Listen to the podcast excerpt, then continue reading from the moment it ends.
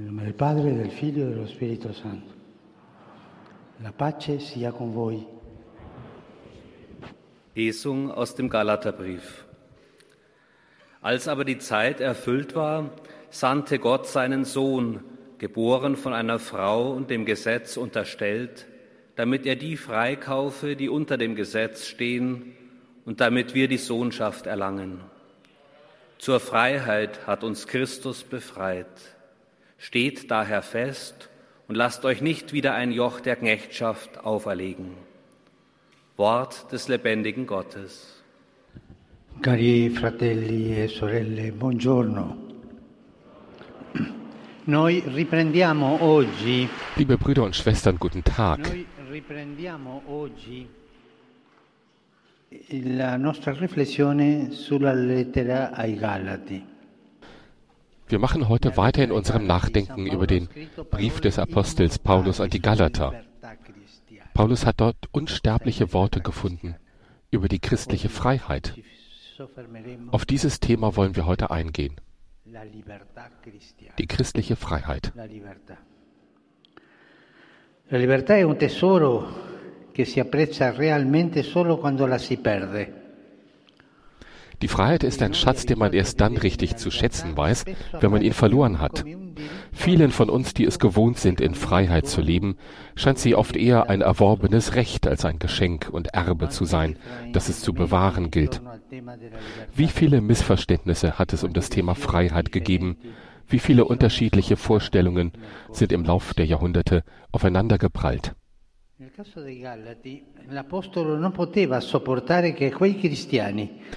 Fall der Galater war es für den Apostel unvorstellbar, dass sich Christen, die die Wahrheit Christi erkannt und angenommen haben, von trügerischen Angeboten verlocken lassen und von der Freiheit wieder zurückfallen in die Knechtschaft, von der befreienden Gegenwart Jesu in die Knechtschaft der Sünde, des Legalismus und so weiter.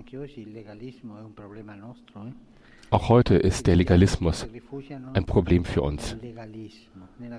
Es gibt einige, die sich in den Legalismus flüchten, in die Kasuistik. Paulus lädt die Christen dazu ein, in der Freiheit, die sie durch die Taufe erhalten haben, zu bleiben und sich nicht wieder das Joch der Knechtschaft auffliegen zu lassen. Für Paulus ist die Freiheit zu Recht ein eifersüchtig zu hütendes Gut.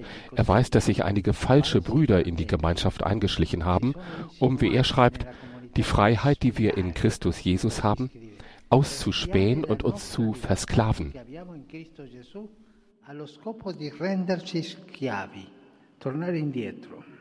Zurückkehren. Und das kann Paulus nicht dulden. Eine Verkündigung, die die Freiheit in Christus ausschließt, wäre nie im Sinn des Evangeliums.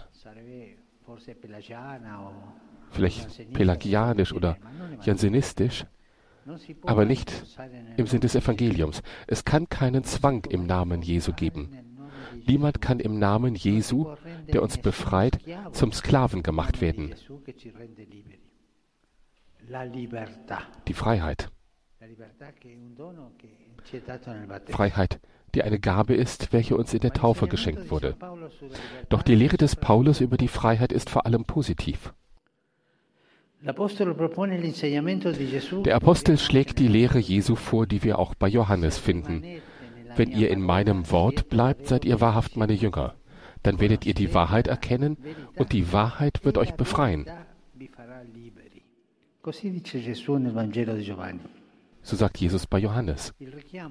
Der Aufruf lautet daher vor allem, in Jesus zu bleiben, der Quelle der Wahrheit, die uns befreit.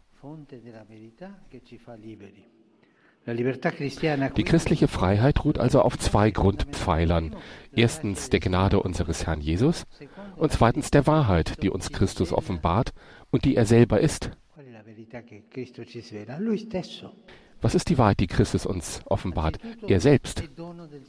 Vor allem ist sie ein Geschenk des Herrn. Die Freiheit, die die Galater und auch wir erhalten haben, In der Taufe ist Frucht des Todes und der Auferstehung Jesu.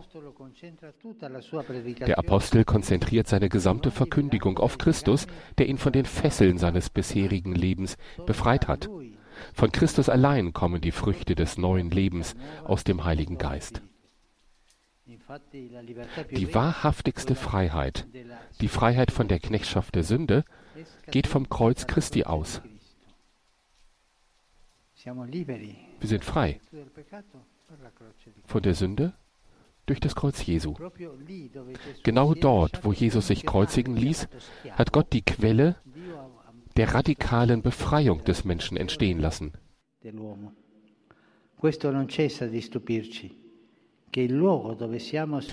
brauchen wir uns nicht zu wundern, wie der Ort, an dem uns jede Freiheit genommen wird, nämlich der Tod, zur Quelle der Freiheit werden kann. Genau darin liegt das Geheimnis der Liebe Gottes. Man versteht es nicht leicht. Jesus selbst hat es uns verkündet, als er sagte, deshalb liebt mich der Vater, weil ich mein Leben hingebe, um es wieder zu nehmen. Niemand entreißt es mir, sondern ich gebe es von mir aus hin. Ich habe Macht, es hinzugeben, und ich habe Macht, es wieder zu nehmen.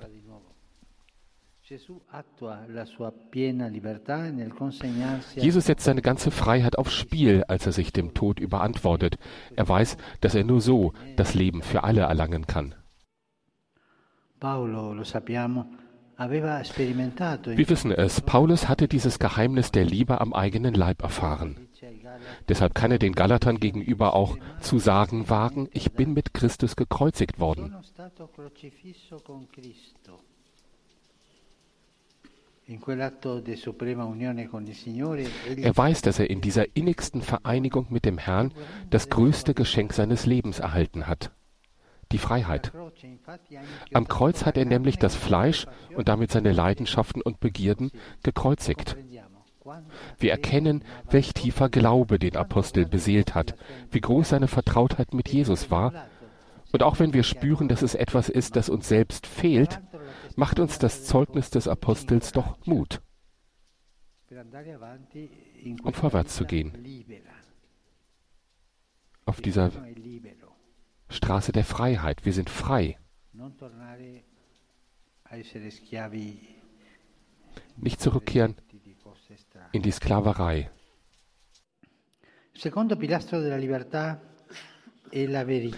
Der zweite Pfeiler der Freiheit ist die Wahrheit. Der erste war die Gnade des Herrn. Der zweite Pfeiler der Freiheit ist die Wahrheit. Auch hier müssen wir uns vor Augen führen, dass die Wahrheit des Glaubens keine abstrakte Theorie ist, sondern der lebendige Christus selbst, der die komplexen alltäglichen Aspekte unseres persönlichen Lebens direkt berührt.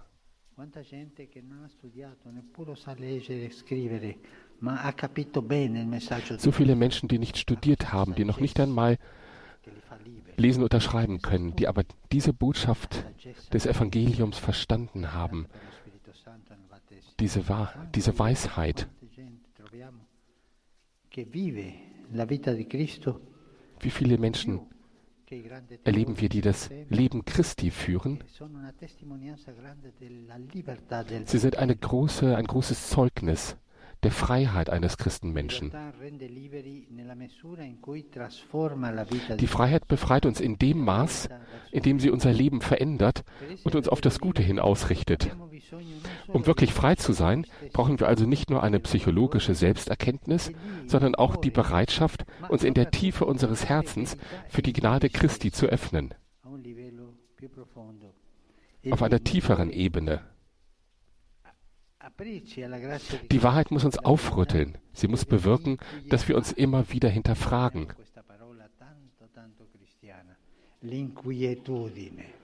Aufrütteln, Unruhe, das ist ein so christliches Wort. Es gibt Christen, die nie beunruhigt sind. Die sind immer auf demselben Niveau. Die spüren keine Unruhe in ihrem Herzen. Aber die Unruhe ist ein Signal dafür, dass der Heilige Geist in uns wirkt. La grazia dello Spirito Santo. Per questo dico che la libertà ci deve inquietare. Darum sage ich, die Freiheit muss uns beunruhigen. Sie muss bewirken, dass wir uns immer wieder hinterfragen, damit wir erkennen, wer wir wirklich sind. Auf diese Weise entdecken wir, dass der Weg zur Wahrheit und zur Freiheit ein mühevoller Weg ist, der ein ganzes Leben dauert. Er ist mühsam. Es ist mühsam, frei zu werden. Aber es ist möglich. Mut, gehen wir voran auf diesem Weg. Er wird uns gut tun. Ein Weg, auf dem wir von der Liebe, die vom Kreuz ausgeht, geleitet und gestützt werden. Der Liebe, die uns die Wahrheit offenbart und uns die Freiheit schenkt. Denn das ist der Weg zur Glückseligkeit. Die Wahrheit macht uns frei. Sie macht uns glücklich. Danke. Santo Padre, i fedeli di lingua italiana presenti a questa udienza desiderano esprimerle filiale affetto e sincera fedeltà e pregano per tutte le intenzioni del suo universale ministero apostolico. A conclusione di questa udienza canteremo la preghiera del Padre Nostro in latino, terminata la quale il Santo Padre impartirà la benedizione apostolica che estende in modo speciale ai bambini, agli anziani e ai sofferenti e benedirà anche i rosari e gli oggetti di devozione che ciascuno porta con sé. Rivolgo il mio affettuoso benvenuto ai pellegrini di lingua italiana. In particolare saluto i fedeli della parrocchia della Madonna dell'Olmo in Olmovello del Cisterna di Latina e di Sant'Anna in Foggia, il secondo reggimento aviazione dell'esercito sirio dalla Mezzia Terme e la rappresentanza di dipendenti di Attac, Cotral, Ferrovie dello Stato, Ama e Alitalia. Il mio pensiero va infine, come di consueto, agli anziani, ai giovani, ai malati e agli sposi novelli. Domani la Chiesa celebrerà la festa della Madonna del Rosario. Vi invito a valorizzare questa preghiera così cara alla tradizione del popolo cristiano. A tutti voi la mia benedizione. Es folgt das Vaterunser auf Latein und der Segen von Papst Franziskus.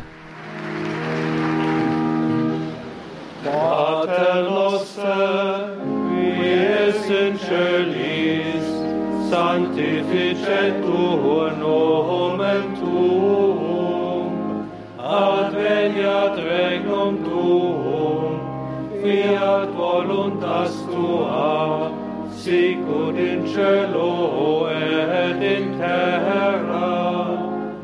Panem nostrum quotidianum da nobis hodie, et dimitte nobis debita nostra, sicut et nos dimittimus debitoribus nostris, et ne nos inducas in tentatione, sed libera nos a malo. Dominum vobiscum. Et cum spiritu tuo. Sin nomen Domini benedictum. Ex hoc nunc et usque in saeculum. Aiuterium nostrum in nomine Domini.